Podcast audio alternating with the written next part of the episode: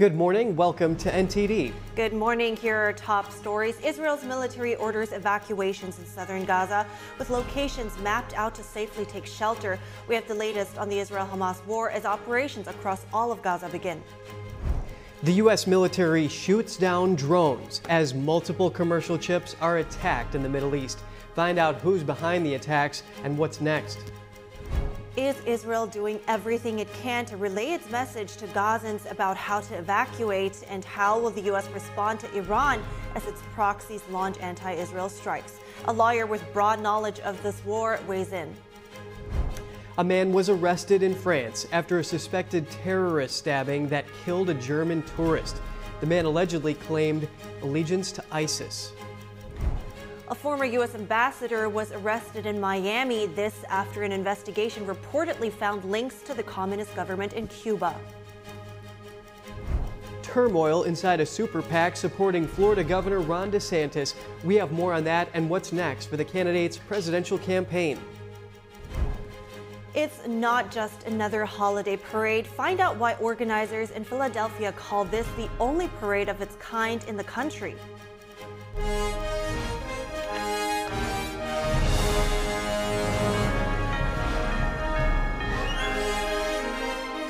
This is NTD Good Morning. Live from our global headquarters, here are Evelyn Lee and Kevin Hogan. Welcome to NTD. Welcome, everyone. Today is Monday, December 4th. Yes, we all hope you have a great weekend. And right now, this big news is that Egypt is now reportedly pressuring Israel as well as the U.S. to allow more aid to enter the Gaza Strip. Right. So reportedly, after the ceasefire ended, some 150 trucks of food and equipment entered. Yeah, limited on fuel though, and, and that's just it's that the Israel's coordinator is saying that they do not respond on this matter to mm -hmm. that mm-hmm. pressure.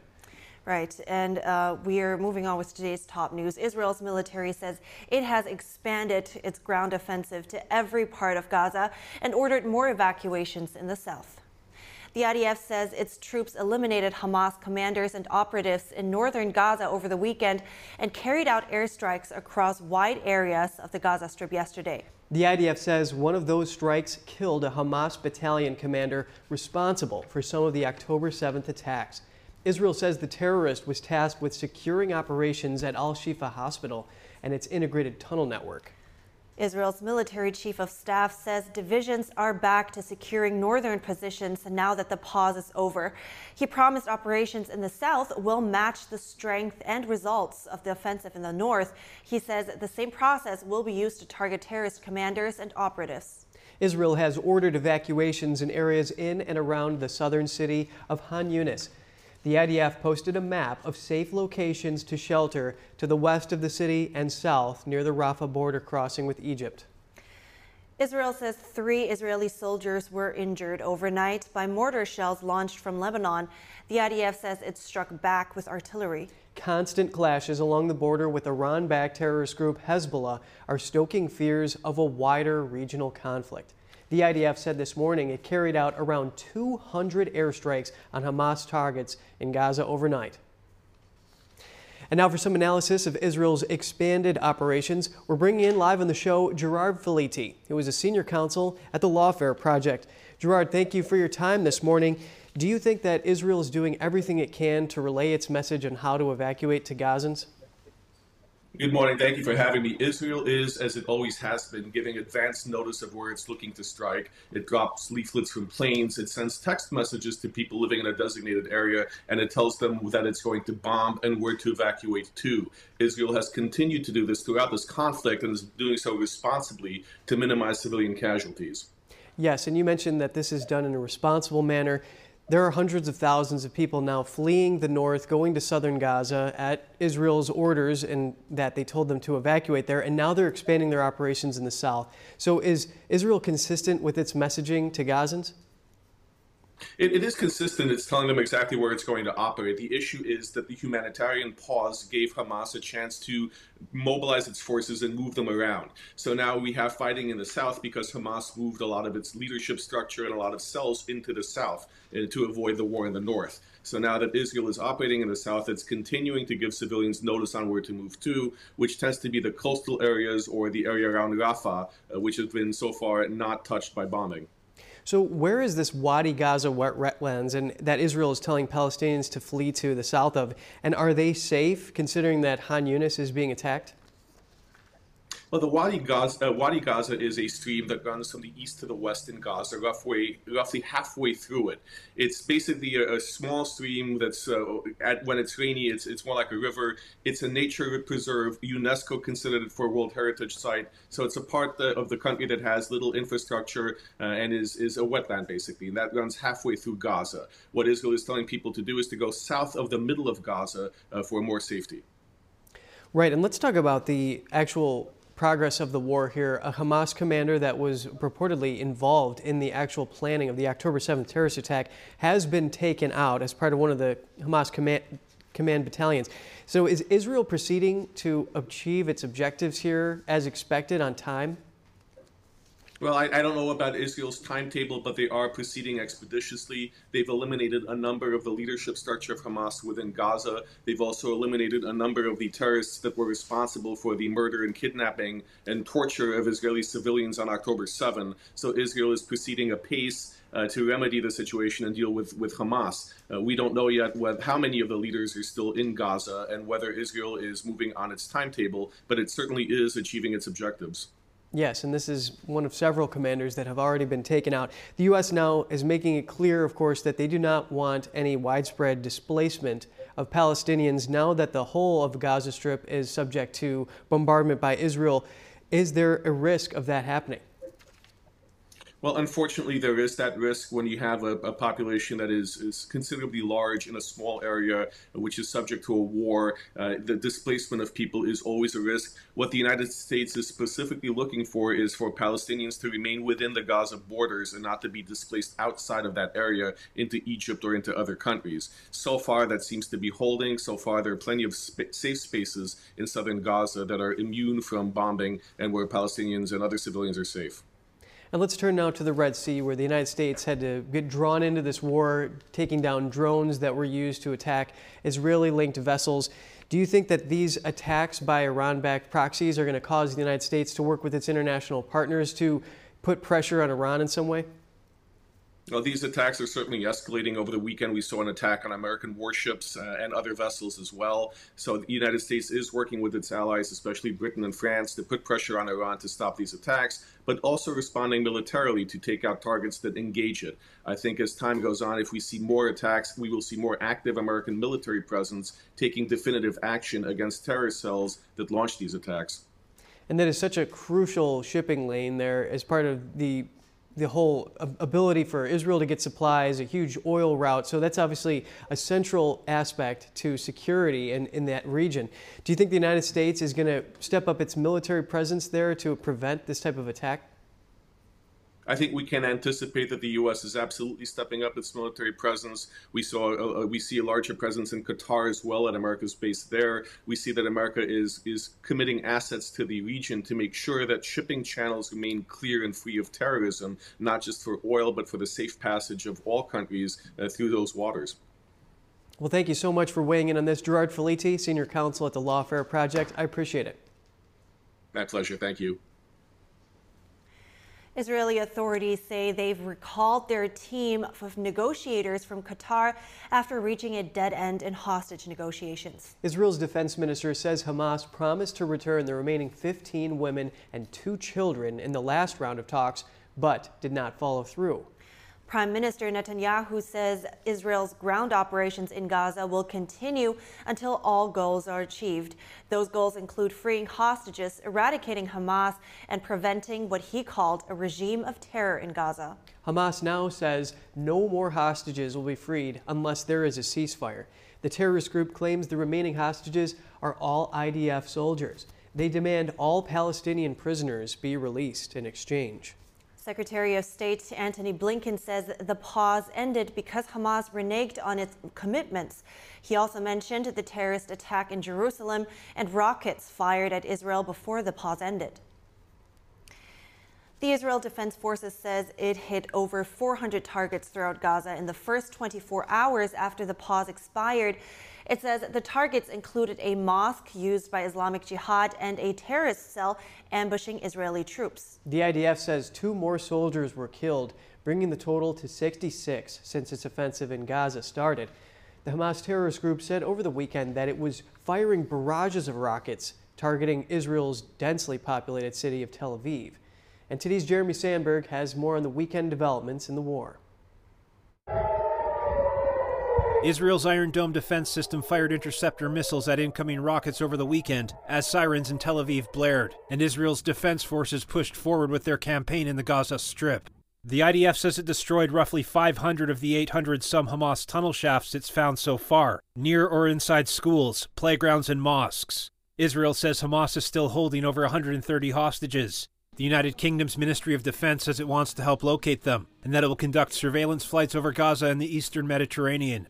The U.S. is stepping up pressure on Israel to do more to minimize civilian casualties. Gaza's Hamas run Ministry of Health claims at least 15,000 people have been killed in Israeli strikes and over 40,000 wounded. U.S. Defense Secretary Lloyd Austin warned Saturday that Israel is at risk of turning a tactical victory into a strategic defeat by driving civilians into the arms of the enemy if it doesn't do more to protect them.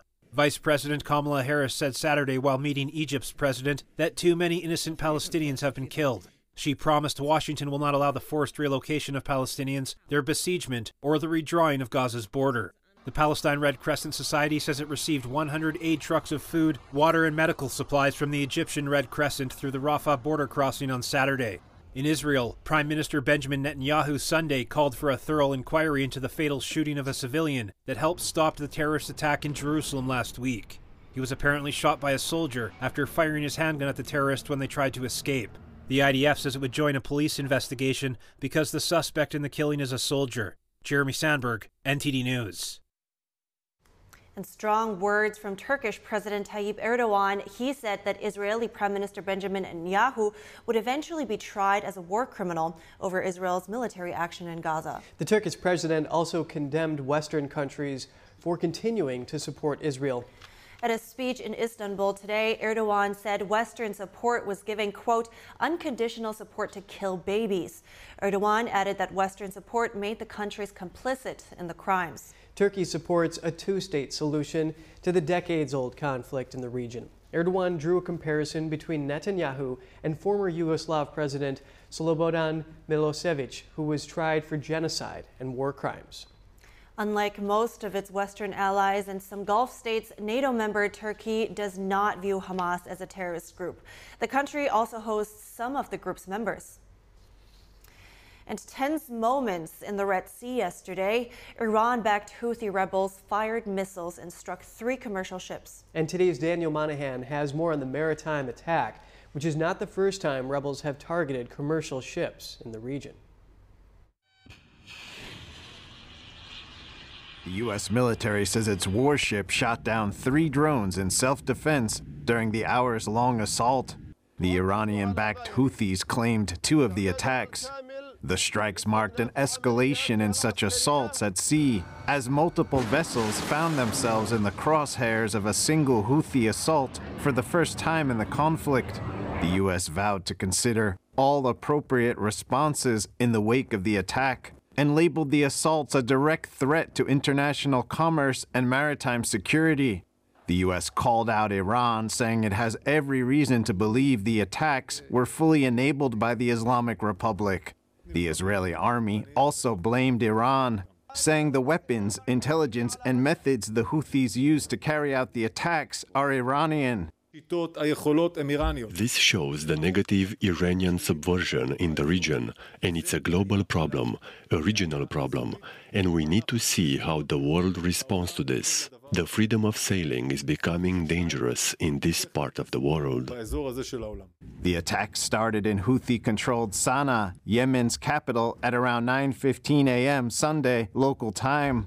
Two of the ships struck by missiles were flying under Panama's flag, one under Bahamas' flag. No casualties were reported, according to U.S. Central Command. U.S. Central Command is one of the 11 unified combatant commands of the Department of Defense. Its area of responsibility includes the Middle East, Central Asia, and parts of South Asia. Its top two command priorities are to 1. deter Iran, and 2. counter violent extremist organizations. Daniel Monahan, NTD News. A U.S. airstrike killed five Iraqi militants yesterday. According to Reuters, the strike took place while the Iraqis prepared to launch explosive projectiles at U.S. forces. Three Iraqi security sources identified them as members of an Iran backed militia group. A U.S. military official confirmed a self defense strike on an imminent threat. It targeted a drone staging site near Kirkuk in northern Iraq. A statement by the Islamic resistance in Iraq said five of its members were killed. They vowed retaliation against the U.S. forces. Earlier yesterday, a military official said U.S. and international forces were attacked with multiple rockets at the Rumelan landing zone north in northeastern Syria. The official told Reuters there were no casualties or damage to infrastructure. Iraqi armed groups have claimed more than 70 such attacks against U.S. forces since mid October. And coming up, a former U.S. diplomat has been arrested following allegations of serving as an agent for the Cuban government. And will Democrats flip the seat of former Representative George Santos? A Democratic strategist tells us more about who the frontrunner is and what kind of boost is at stake. Troubles for Governor Ron DeSantis as top figures in a super PAC hit the road. We have more on what's next in the candidate's presidential campaign. Texas Governor Greg Abbott is ready to take a case to the Supreme Court after a ruling on a border security issue. We have those details coming up.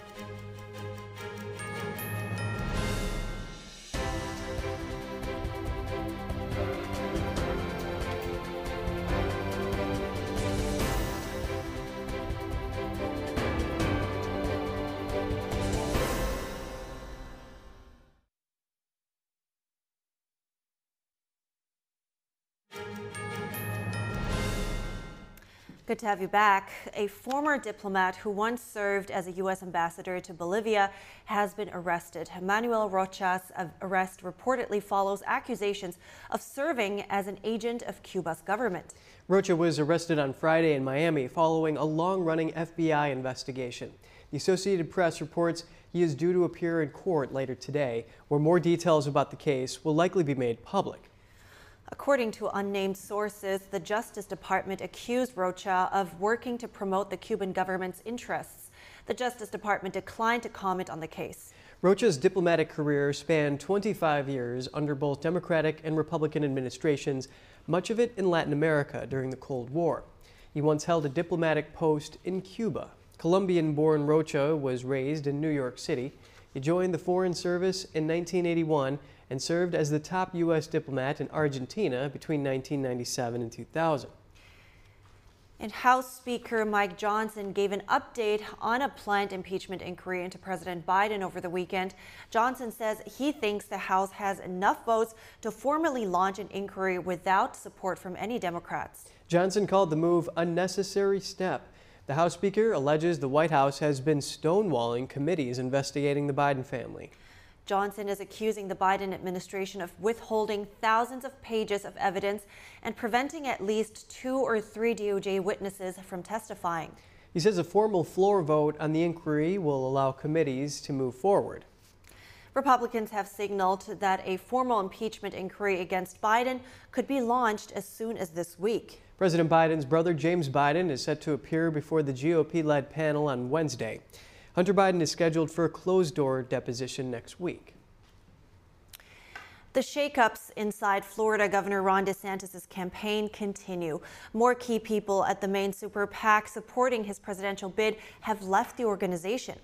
Reuters reports that the CEO and communications director of the Never Back Down super PAC have parted ways with the group. CEO Kristen Davidson was on the job for less than two weeks after replacing the former CEO in late November. A spokesperson for the group says longtime DeSantis ally Scott Wagner will now take over the chief executive role. DeSantis allies recently formed a new super PAC called Fight Right. It's focusing on attacks against candidate Nikki Haley, who has overtaken DeSantis in some key states. Both DeSantis and Haley trail former President Trump in the race for the GOP nomination by over 40 points in most national polls. George Santos is gone from the House, so what effect will his expulsion have? His name is certain to pop up in key congressional races across New York next year. Democrats are targeting five seats held by first term Republicans. They're looking to associate them with their former colleague as often as they can. How successful Democrats do that could help determine which party holds the House majority in 2025. The strategy of association was evident on Friday as Democratic leader Hakeem Jeffries condemned Republicans. Jeffries accuses them of knowing a lot about Santos before he was elected and then coddling him for almost a year. The concern about Santos possibly tainting other Republican members standing with voters was evident as the New Yorkers made themselves front and center in the drive to expel him. A special election for Santos' seat is expected in mid to late February. Democrats stand a good chance of winning it back. And with the battle starting to fill the seat vacated after former Representative George Santos was expelled from Congress, we speak to Robert Patillo, a Democratic strategist. He joins us live to discuss this. Good morning, Robert. Thank you for coming on the show. What do Democrats need to do to turn this seat blue? Uh, well, I think Democrats have to focus on the messaging of the 2024 campaign, which is to finish the fight. That while Republicans have been off on these wild goose chases, while there's been distraction after distraction seemingly every week within the GOP co- uh, conference, uh, Democrats have been focusing on jobs, infrastructure, bringing down inflation, um, the creation of uh, environmental uh, protections, and getting the American people back to work and recovering after the COVID uh, pandemic. I think that Democrats focus on that core message and don't allow Republican distractions to get in the way, um, then that's how they win back both that seat and many other seats nationwide. It's going to be a very competitive race. Now, Tom Suozzi, former representative, he has appeared to be the front runner in this election here. Do you have a little bit of background that you can share with us about him?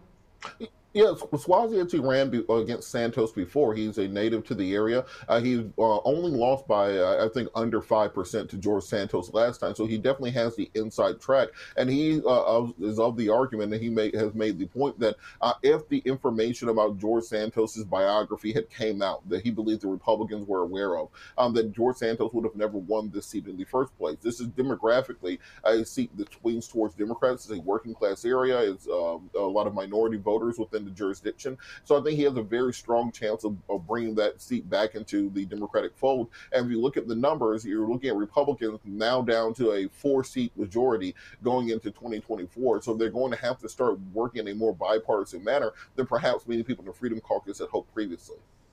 So this special election is coming up in a matter of months here. So what kind of boost will flipping the seat give Democrats ahead of the 2024 elections? Well, I think if you look at the special elections we've seen over the course of the past three years since President Biden has been elected, Democrats have fared very well in those special elections nationwide. After you're looking at some of the vulnerable seats, people like Lauren Boebert, who won her last reelection campaign by only a couple hundred votes, uh, where you're looking at the 18 Republicans who are in Biden districts, uh, and also look at what's going on in the federal uh, judiciary, where you have four separate states that have been ordered to redraw maps, creating more majority minority uh, districts places like Georgia, North Carolina, Florida, Alabama, Democrats could come out of the 2024 election with up to a dozen seat majority. It's very interesting there, Robert. Let's talk now about the potential GOP led vote to open an impeachment inquiry into President Biden. How is this different from the probe that then Speaker McCarthy unilaterally launched back in September? It isn't. It, there's been no new evidence produced by Republicans to the public suggesting that they have any more evidence of a crime by President Biden today than they did the last time they had their kind of mess of a hearing on impeachment previously. Uh, and I think many of the American voters will see this as what it is a distraction from Republican chaos, that this is a way to kind of rally the MAGA base together. But if you do not have very clear evidence, Carl Sagan once said extraordinary claims require extraordinary evidence. If you do not have direct and clear evidence uh, connecting President Biden directly to a crime, um, then this will be seen as the by the American voters as simply a way for Republicans to distract from the work that needs to be done. And what we've seen from both of Trump's impeachments, his numbers went up afterwards. So when you have a president who's in the low 30s in poll numbers, why launch an inquiry which may push him up over 40 or 50 percent going into the reelection campaign? Yeah, a bit counterintuitive there. Do you think that the GOP has the votes needed to open it? I doubt. I doubt they actually have the votes. Remember, they're now operating on a four-vote majority, and if you are a uh, a Republican who is in a Biden district, one of those 18 districts that President Biden won that are uh, uh, that Republicans are representatives of, I think you're going to be very wary going into a reelection campaign, uh, being associated with the Lauren Boeberts of the Marjorie Taylor Greenes, of the Matt Gaetz of the world. Uh, Chip Roy put it very clearly to his colleagues on the House floor, where he said, "What have you given me that I can go back to my my uh, constituents to say the Republicans have done with this majority. And I think that you're going to uh, see more Republicans want to concentrate on immigration reform, bringing down, down the national debt, not shutting down the government, for example, and actually having a functioning government between now and November, and that this will be seen as more of a distraction. Well, thank you for your analysis on this. Robert Patillo, a Democratic strategist. Thank you. The Supreme Court is hearing arguments today over a challenge to a bankruptcy deal aimed at compensating victims of OxyContin, the highly addictive painkiller linked to the opioid crisis. Purdue Pharma, the company responsible for producing and promoting the drug, agreed to pay billions of dollars to those affected by the opioid epidemic. That was part of a deal approved by a lower court. But the deal protects the Sackler family, who owned and operated the company, from personal liability. The actions of Purdue Pharma and the Sacklers were not widely known for a long time, but their role in the opioid crisis has been extensively documented in court, as well as in movies, books, and documentaries like Crime of the Century. According to the documentary, within the last 20 years, more than 500,000 Americans have been killed by overdoses. This was a new drug cartel. They were drug dealers wearing suits and lab coats. Texas Governor Greg Abbott says he's ready to go to the Supreme Court over a border security measure. Abbott says he intends to seek a ruling by the entire Fifth Circuit Court of Appeals in response to the federal appeals court order on Friday. That order asked the state of Texas to remove its border buoys from the Rio Grande.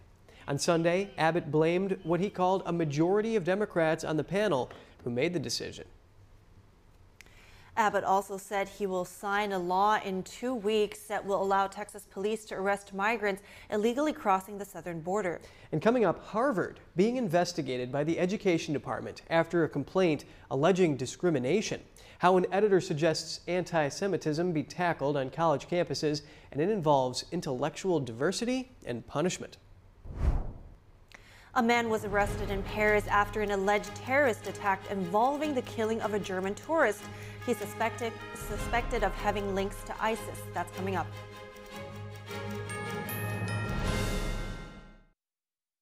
I'm Steve Lance in Washington, D.C., and we are NTD News.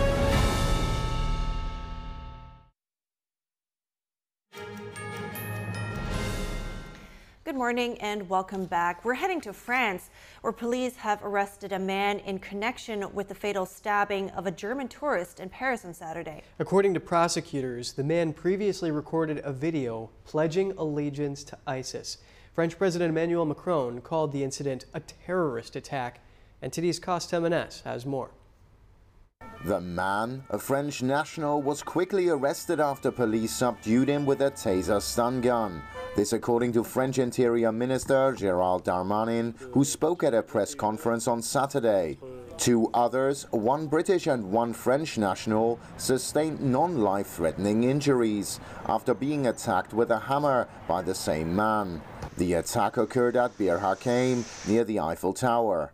Darmanin said the suspect told police he carried out the attack due to being upset about the situation in Gaza as well as Muslims dying in Afghanistan and Palestine.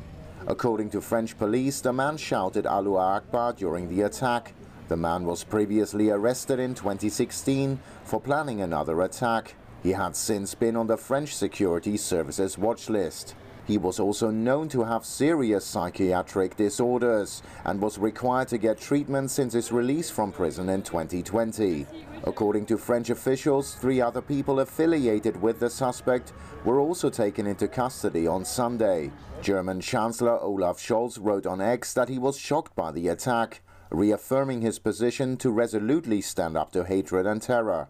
In a meeting on Sunday, French Prime Minister Elisabeth Borne met with cabinet members to reassess the country's current security arrangements. France has been on high alert since raising its security threshold in October, when a Chechen origin man with a knife killed a teacher in a school in northern France. Kost MNS, NTD News. And another attack claimed by ISIS, this time in the Philippines. Several people were killed yesterday and at least 50 injured in a bombing at a Catholic Mass. ISIS claimed responsibility for the attack, writing on Telegram that its members detonated a bomb at the gathering. President Ferdinand Marcos Jr. condemned the attack, calling it a heinous act by foreign terrorists. Philippine defense officials vowed to find those responsible. Photos shared online show the immediate aftermath of the attack, which took place in a university gym in the city of Marawi. Footage shows no apparent damage to the building, but burn marks can be seen in the center of the room. Islamic terrorists previously besieged Marawi for five months in 2017. More than a thousand people, including civilians, died during the fighting between terrorists and the country's security forces. Yesterday's attack follows a series of military operations against local ISIS groups in the southern Philippines.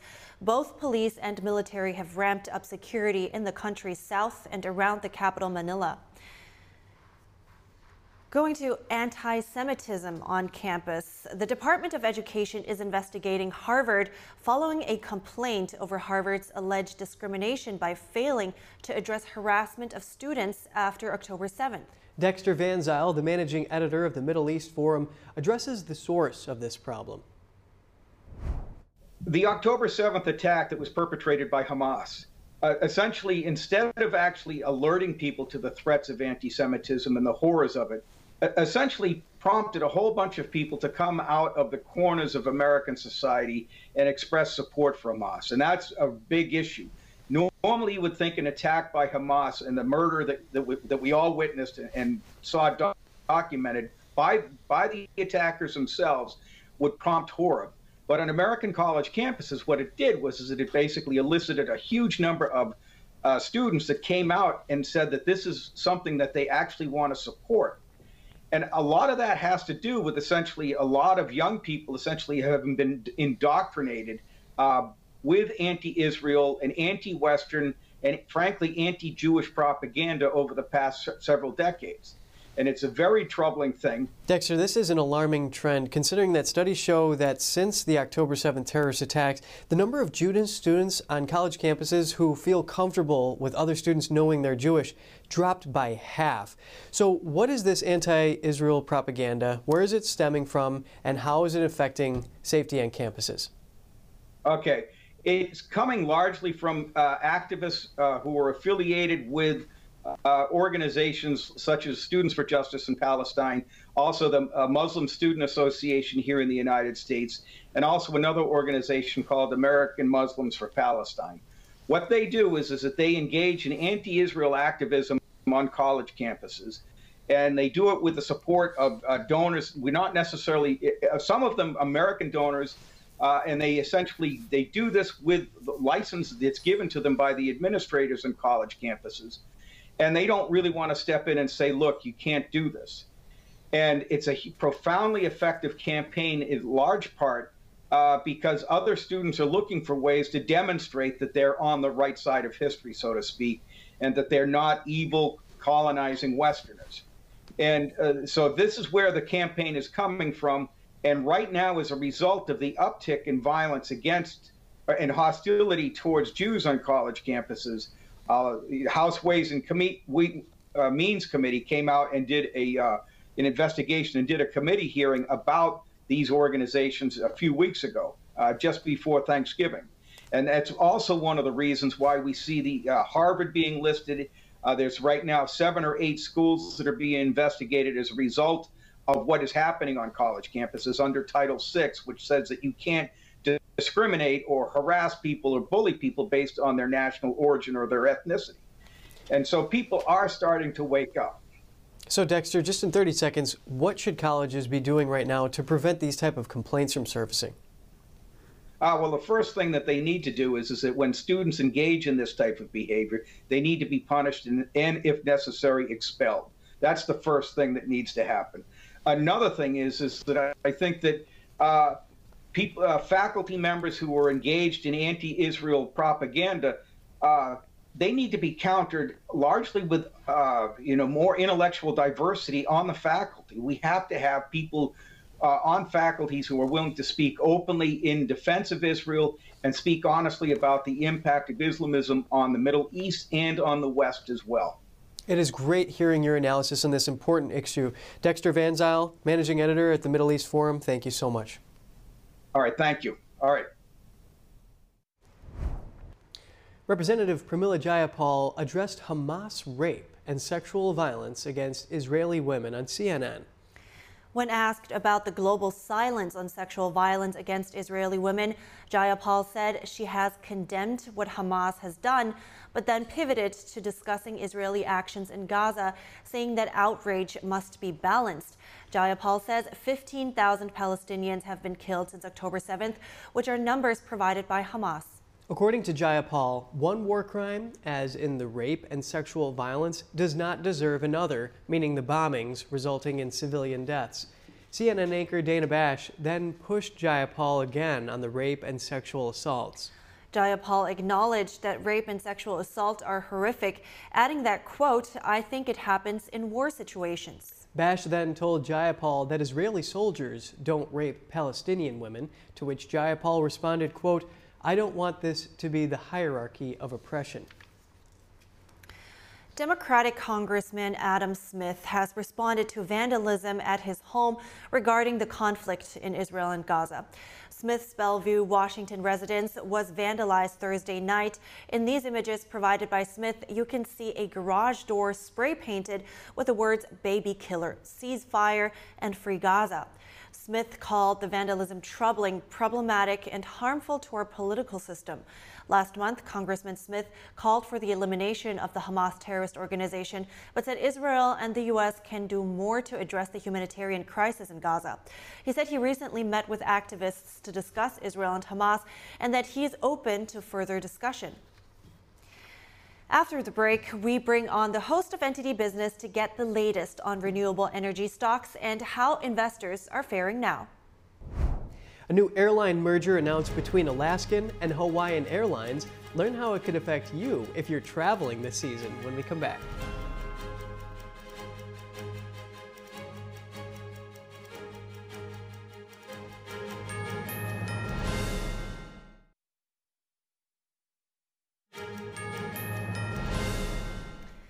Welcome back. And we're also welcoming our NTD business host, Don Ma, this morning to discuss clean energy investments. It seems like many renewable energy stocks have fallen out of favor for investors. Don, why is this happening?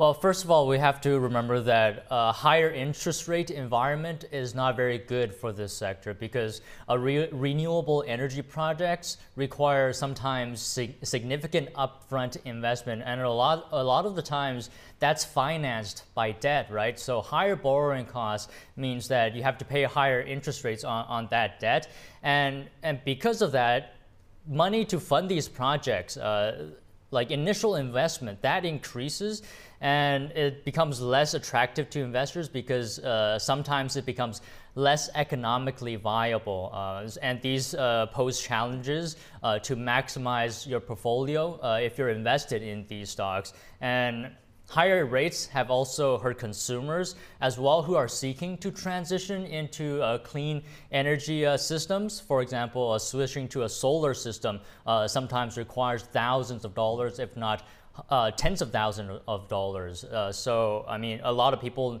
need to uh, get a loan to do that to do that and with higher interest rates that's potentially a, an obstacle for consumers as well who wants to use clean energy I see. So those interest rates possibly have put some obstacles here to a zero carbon electricity grid by 2035, our goal, right? So how what what about the stocks this year? How have they been doing? Well, an investment fund that tracks the performance uh, of sectors uh, in renewable energy, um, for example, renewable electricity, semiconductors, solar energy, this investment fund has slumped 27% this year, uh, and that's not good. I mean, it's on pace for its third straight annual loss. Um, but let me give you some specific numbers on uh, particular stocks that are notable. Uh, Plug Power shares slipped 63%. Edge Solar, uh, Solar Edge rather, technologies uh, declined 71%. Uh, Enphase Energy shares plunged 60%. So it seems like the Biden administration's uh, Inflation Reduction Act, which puts uh, hundreds of billions of dollars into uh, clean energy, um, it seems like it might not have helped as much as they might have hoped. Some investors are saying that the slow global transition to clean energy uh, has also uh, been a limiting factor for a company's profitability. Right. Right. Doesn't look good. Um, when I say our goal, of course, I mean America's goal in that sense. Yeah, and I mean, these interest rates are at about a 22 year high because the Fed is aggressively trying to tame inflation. So that's definitely going to pose a big challenge to those companies trying to gain capital. But, Don, do you have anything else for us? Yeah, sure. Uh, about 60% of unions in the U.S. have experienced outages Due to a ransomware attack, a national credit union spokesperson said the attack targeted the cloud services provider owned by tech firm Trellance. Uh, it's it's just the latest example of how ransomware attacks have caused havoc for U.S. critical infrastructure in recent years. hospitals, fuel pipelines, and schools have also been disrupted by the file locking cyber attacks. This has prompted the Biden administration to treat these attacks as a national security crisis. Serious, um, need to be taken serious for sure. So let's keep an eye on that. But also, I want to switch topics for a moment here. Um, what do you have um, about the recent announcement about Alaska Airlines and Hawaiian Airlines merger? Those this merger is is that going to do um, any? Is that going to make anything different for the customers? Right, that, that's a very important question here. Uh, Alaska Air, Airlines announced yesterday that it agreed to buy Hawaiian Airlines in a $1.9 billion deal. Officials from both companies called the deal a chance to combine two carriers with few overlapping routes and to create a stronger company. They hope the new company will compete with the nation's big four, which are American, Delta, Southwest, and United. The deal is bound to attract, attract uh, antitrust scrutiny. Uh, but right now, U.S. regulators are challenging JetBlue's proposed acquisition of Spirit Airlines. Hawaiian Airlines is in trouble due to the uh, Maui wildfires, uh, spiking jet fuel prices, and jet engine recalls of some of their Airbus fleet. Stocks plummeted 65% in the last year, and both companies forecast the acquisition will add to profits within two years of the deal's closing. But the question now is what will the merger mean for the consumer? Uh, will ticket prices increase or decrease? Uh, potentially, it may be too early to tell at this point. Well, yeah, hopefully those go down because I know a lot of people are going to be traveling over the holidays. Yeah, I mean, hopefully, right? Yeah. Don Ma, host of NTD Business, thank you. Yeah, thank, thank you. you. And four days, in four holidays, in one parade. Find out more about what's billed as a one of a kind event in Philadelphia after the short break.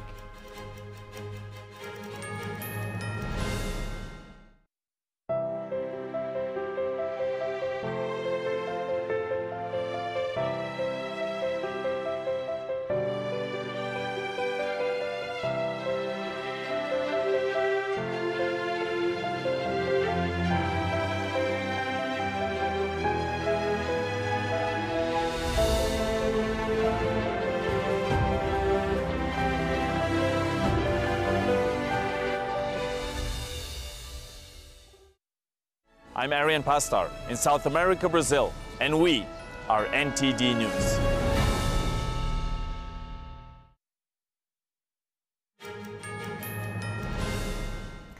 Good to have you back. Philadelphia hosted a parade over the weekend that's billed as one of a kind in the whole country. The parade celebrates four different holidays at once, so it has something for everyone. Let's take a look. This weekend marked the third annual Philly Holiday Parade. It's not just another Christmas parade. Organizers say it's the only parade in America to celebrate Christmas, Kwanzaa, Hanukkah, and Chinese Lunar New Year. There's another unique aspect to the parade. It's held at night. Well, this is the only evening parade we join each year, so it's kind of unique. The other parades are all during the day, and in the evening, it feels uh, maybe more somehow more. Uh, the mood is more celebratory. What motivates participants to come from all over? And what do they want to share with the audience? A member of the Tian Guo marching band explains. So our music, our, our original music, uh, and we, we feel it's very special. It has very special meanings behind the songs. So we want to bring the, guess, share the goodness and hopefully the energy, positive energy that uh, people can hopefully feel from our music and share it with everyone. Of course, everyone has their favorite performers. I, that's hard to say. There was a couple. There was one group that did like a singing performance um, for Kwanzaa that was really cool. That I thought her voice was really beautiful. I love seeing all like the, how different cultures celebrate the holidays in their own ways, and it's really nice to see all the dancing and get the kids involved. Parade goers had wishes for the holiday season and the upcoming new year. Peace, um, just for happiness, and for everyone to just learn to get along. The parade had a special meaning for this woman from Iran. And it's really interesting for me uh, coming in the uh, country like United States that all the nations are free to express themselves, even people, their ideas, even as you see that uh, people who there is no matter the gender, people respect each other, people um, accept each other what they are, the, the way that they, uh, they are. The Philly Holiday Parade offers people a unique opportunity to experience different cultures and holidays in one place. While their celebrations may differ, each holiday's hopes and wishes are universally positive. So great how all these cultures are represented. Yeah, I know. I saw that menorah. Oh yeah, and I'm glad they found the short soundbite of that Kwanzaa um, singing performance this lady was talking about. Although just a split second, but it sounded great. Really cool. Yeah. yeah. All right, um, we're heading to a quick one-minute break, and we'll be right back. So stay with us.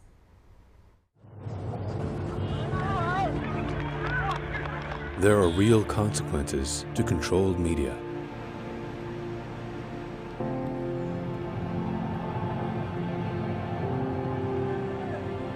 And NTD's founders know them firsthand. Our freedom of thought is the price. This is the lesson that guides us in everything we do. Yeah, so there's the tear gas there. We know the value of a free society. And we take seriously the responsibility to preserve it. We are NTD.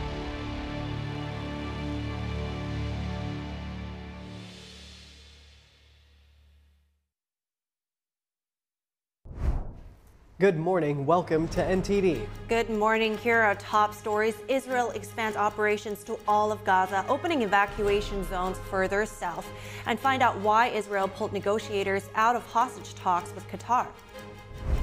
Anxious moments in the Red Sea as a U.S. warship is forced to shoot down hostile drones.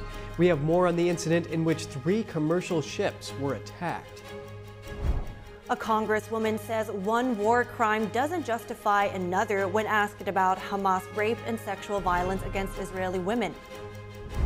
Disgraced former Congressman George Santos has been expelled. What's next, and will Democrats turn the development in their favor?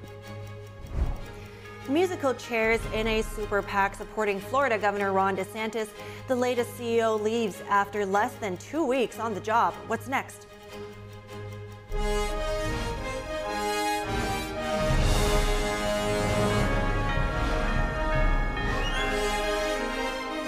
This is NTD Good Morning.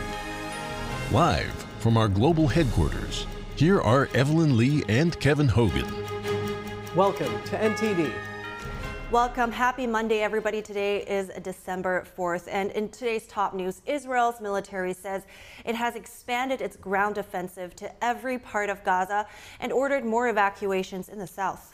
The IDF says its troops eliminated Hamas commanders and operatives in northern Gaza over the weekend and carried out airstrikes across wide areas of the Gaza Strip yesterday. The IDF says one of those strikes killed a Hamas battalion commander responsible for some of the October 7th attacks.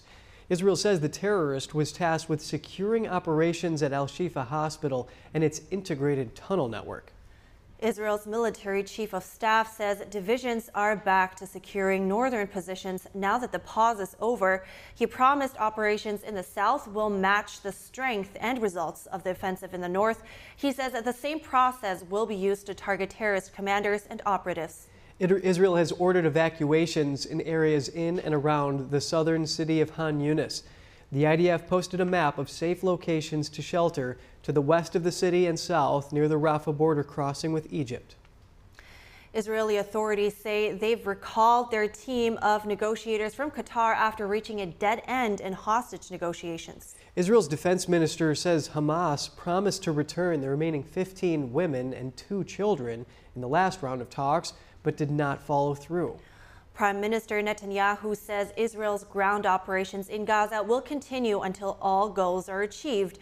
Those goals include freeing hostages, eradicating Hamas, and preventing what he called a regime of terror in Gaza. Hamas now says no more hostages will be freed unless there is a ceasefire. The terrorist group claims the remaining hostages are all IDF soldiers.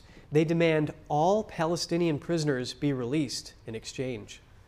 Secretary of State Antony Blinken says the pause ended because Hamas reneged on its commitments. He also mentioned the terrorist attack in Jerusalem and rockets fired at Israel before the pause ended. So for more on the latest on the Israel-Hamas war, we bring in David Mencer, a spokesman for the Israeli government. Good morning, David. Uh, it's really good to see you. Good morning First, to you. First, I want to talk about um, what is actually known about the hostages still uh, remaining inside Gaza. Could it be that maybe Hamas doesn't know itself where they are, let alone their well being at the moment? Uh, thank you very much, Evelyn. Well, the one thing that we know for sure is that these hostages woke up on the 7th of October alive and well. And now we know that there is a, there's 117 men uh, still uh, as hostage. That we know that there are 20 women as well. Two of them are very, very young. The Bibas children, extremely young, um, 11 month old and five year old. Uh, their pictures have really touched the hearts around the world and especially uh, here in Israel. And we know that the 10 of them are over 75 years old. It is a heinous war crime to take these innocent people as hostage they must be returned to their homes and to their families and to the people of Israel right now. I might add that 10 of them are US citizens right. as well. So and, we need to get these hostages back. Right. And beyond that, do we know if Hamas actually knows where they are? Because we know that allegedly they're being held with the PIJ as well and other groups, even civilians in in uh, in Gaza. So do we know if Hamas actually knows about the whereabouts of these, um, and even if they're still well alive and well? Look, I can't disclose with you the intelligence information that we have, but I say to you again, these people went into Gaza alive and well on the, mm. on the 7th of October. And it's very important uh, to understand that almost nothing happens, almost nothing happens in Gaza without the control of Hamas. They have uh, uh run their, their, terrible rule uh, over uh, Gaza for uh, 16 years now. And it's extremely important for people not to fall for their psychological games. Israel has been extremely clear our two goals for this war, they run concurrently, they are side by side. They are to return these hostages home and also that Hamas will no longer exist right. as a threat to Israel at the end I want to I want to I want to talk to you more about this topic because you, the US is trying to get Israel or get both sides back to the negotiating table. Is Israel and under what circumstances will Israel be willing to resume these talks? Well, Israel is always ready to do anything that it can to redeem, to get their hostages home. We will do anything that we can. And you should take from my answer that exactly as I say, we will do anything that we can to redeem our hostages. Now, the important thing to understand is the only reason we managed to get uh, 110 hostages freed last week, the only reason we managed to get those people freed and back to their homes, most of them, unfortunately, uh, many were murdered before and during uh, their terrible ordeal. The only reason we managed to get them back was because of unrelenting military pressure on Hamas. That's the only thing that works. We all of us have to remember we're dealing with a genocidal, murderous organization here. And the one thing that we know that has been effective is harsh military action against them. That what, that's what has uh, got results in the past. The people of Israel know that that's what will get results in the future. So will how are the chances that negotiations to the to that will will resume as well? Israel is ready to do whatever we can to bring our hostages back home. I will remind your viewers that, of course, it was Hamas who broke uh, all the agreement to uh, to continue the hostage release pause. It was solely in Hamas's hands that we have returned to conflict. Uh, but they will feel the pain now, as they have not felt in the past. And we will do everything that we can to bring our people home. Everything. So let's talk about the fighting uh, that's resuming in Ga southern Gaza at the moment. We keep hearing that no place is safe anymore in Gaza. So what are Israel's efforts to minimize civilian casualties and, of course, also that the civilians have resources necessary for survival? Well, firstly, we know that uh, Hamas uh, employs a double war crime. Number one, hiding uh, amongst civilians, and number two, uh, using civilians as a uh, human shield. And we know how appalling that is. Now, Israel, again, is doing everything it can, everything it can to, uh, to ensure that innocent Gazans are not caught in the crossfire. But in the final analysis, we are liberating Gaza from Hamas, not only to protect Israel. We can't be in a situation anymore where Israeli mums and dads put their children to bed on a Friday night only to be woken up at, at, at 6.30 on a Saturday morning faced by gunmen with green uh, headbands shouting Allah Akbar was shooting into their homes and the terrible crimes that they committed. We're saving not only the people of Israel, but we're also liberating Gaza as well. Gaza must be free from Hamas to have any sort of decent future for all the people of this region. Right. And on that note, I want to ask about the goal to eliminate, just quickly, uh, one last question. So your goal is to eliminate Hamas, like as you have said. But what exactly, if you can go into a bit more detail, what does it mean? How do you even designate, uh, who do you even designate as being Hamas, knowing that they have supporters, the, the reports are even claiming that um, the war increases support for Hamas, and many children grew up in schools that aim to brainwash them with this particular ideology. So, what exactly is, is, is the goal here?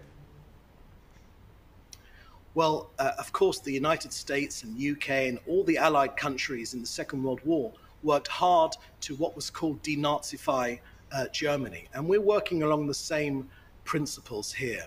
We're going to remove Hamas from any sort of uh, level of authority uh, amongst from Gaza's people. In essence, we are liberating Gaza from Hamas for all of the people of this region. All of them deserve to be free, to have a decent life, to be able to raise their children, not only Israeli children, but also Gazan children as well. We need to do everything that we can to remove this scourge from uh, the earth. The, this is an evil, genocidal gang that must be defeated. And believe you me, we will do it. Thank you very much, David Mencer. I appreciate your time this morning. You're welcome. And tense moments in the Red Sea yesterday. Iran backed Houthi rebels fired missiles and struck three commercial ships. And today's Daniel Monahan has more on the maritime attack, which is not the first time rebels have targeted commercial ships in the region. The U.S. military says its warship shot down three drones in self-defense during the hours-long assault. The Iranian-backed Houthis claimed two of the attacks. The strikes marked an escalation in such assaults at sea, as multiple vessels found themselves in the crosshairs of a single Houthi assault for the first time in the conflict. The U.S. vowed to consider all appropriate responses in the wake of the attack and labeled the assaults a direct threat to international commerce and maritime security. The U.S. called out Iran, saying it has every reason to believe the attacks were fully enabled by the Islamic Republic. The Israeli army also blamed Iran, saying the weapons, intelligence, and methods the Houthis used to carry out the attacks are Iranian. This shows the negative Iranian subversion in the region, and it's a global problem, a regional problem, and we need to see how the world responds to this. The freedom of sailing is becoming dangerous in this part of the world. The attack started in Houthi-controlled Sana'a, Yemen's capital, at around 9:15 a.m. Sunday local time. Two of the ships struck by missiles were flying under Panama's flag, one under Bahamas' flag. No casualties were reported, according to U.S. Central Command. U.S. Central Command is one of the 11 unified combatant commands of the Department of Defense. Its area of responsibility includes the Middle East, Central Asia, and parts of South Asia. Its top two command priorities are to 1. deter Iran, and 2. counter violent extremist organizations. Daniel Monahan, NTD News. Representative Pramila Jayapal addressed Hamas rape and sexual violence against Israeli women on CNN. When asked about the global silence on sexual violence against Israeli women, Jaya Jayapal said she has condemned what Hamas has done, but then pivoted to discussing Israeli actions in Gaza, saying that outrage must be balanced. Jaya Jayapal says 15,000 Palestinians have been killed since October 7th, which are numbers provided by Hamas. According to Jayapal, one war crime, as in the rape and sexual violence, does not deserve another, meaning the bombings resulting in civilian deaths. CNN anchor Dana Bash then pushed Jayapal again on the rape and sexual assaults. Jayapal acknowledged that rape and sexual assault are horrific, adding that, quote, I think it happens in war situations. Bash then told Jayapal that Israeli soldiers don't rape Palestinian women, to which Jayapal responded, quote, I don't want this to be the hierarchy of oppression. Coming up, George Santos is out of Congress. What's next, and can Democrats flip it into a bigger win in 2024? And trouble in paradise as another CEO leaves a DeSantis campaign super PAC. What's next for the Florida governor? Find out in just a minute.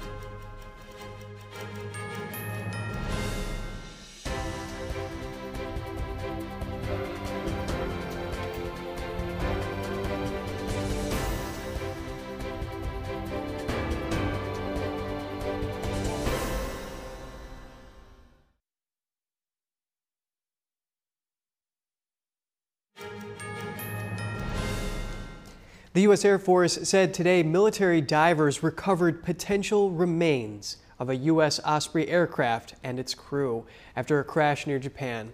The CV-22 Osprey crashed during a training mission off Yakushima Island last week, carrying eight American service members. While one body has been identified, the others are still missing. A former diplomat who once served as a U.S. ambassador to Bolivia has been arrested. Manuel Rocha's arrest reportedly follows accusations of serving as an agent of Cuba's government. Rocha was arrested on Friday in Miami following a long-running FBI investigation. The Associated Press reports he is due to appear in court later today, where more details about the case will likely be made public. According to unnamed sources, the Justice Department accused Rocha of working to promote the Cuban government's interests. The Justice Department declined to comment on the case. Rocha's diplomatic career spanned 25 years under both Democratic and Republican administrations, much of it in Latin America during the Cold War. He once held a diplomatic post in Cuba. Colombian-born Rocha was raised in New York City he joined the Foreign Service in 1981 and served as the top U.S. diplomat in Argentina between 1997 and 2000. House Speaker Mike Johnson gave an update on a planned impeachment inquiry into President Biden over the weekend. Johnson says he thinks the House has enough votes to formally launch an inquiry without support from any Democrats. Johnson called the move a necessary step. The House Speaker alleges the White House has been stonewalling committees investigating the Biden family. Johnson is accusing the Biden administration of withholding thousands of pages of evidence and preventing at least two or three DOJ witnesses from testifying. He says a formal floor vote on the inquiry will allow committees to move forward. Republicans have signaled that a formal impeachment inquiry against Biden could be launched as soon as this week. President Biden's brother James Biden is set to appear before the GOP led panel on Wednesday. Hunter Biden is scheduled for a closed door deposition next week. And George Santos is gone from the House. So, what effect will his expulsion have? His name is certain to pop up in key congressional races across New York next year. Democrats are targeting five seats held by first term Republicans. They're looking to associate them with their former colleague as often as they can. How successful Democrats do that could help determine which party holds the House majority in 2025. The strategy of association was evident on Friday as Democratic leader Hakeem Jeffries condemned Republicans. Jeffries accuses them of knowing a lot about Santos before he was elected and then coddling him for almost a year. The concern about Santos possibly tainting other Republican members standing with voters was evident as New Yorkers made themselves front and center in the drive to expel him. A special election for Santos's seat is expected in mid to late February. Democrats stand a good chance of winning it back.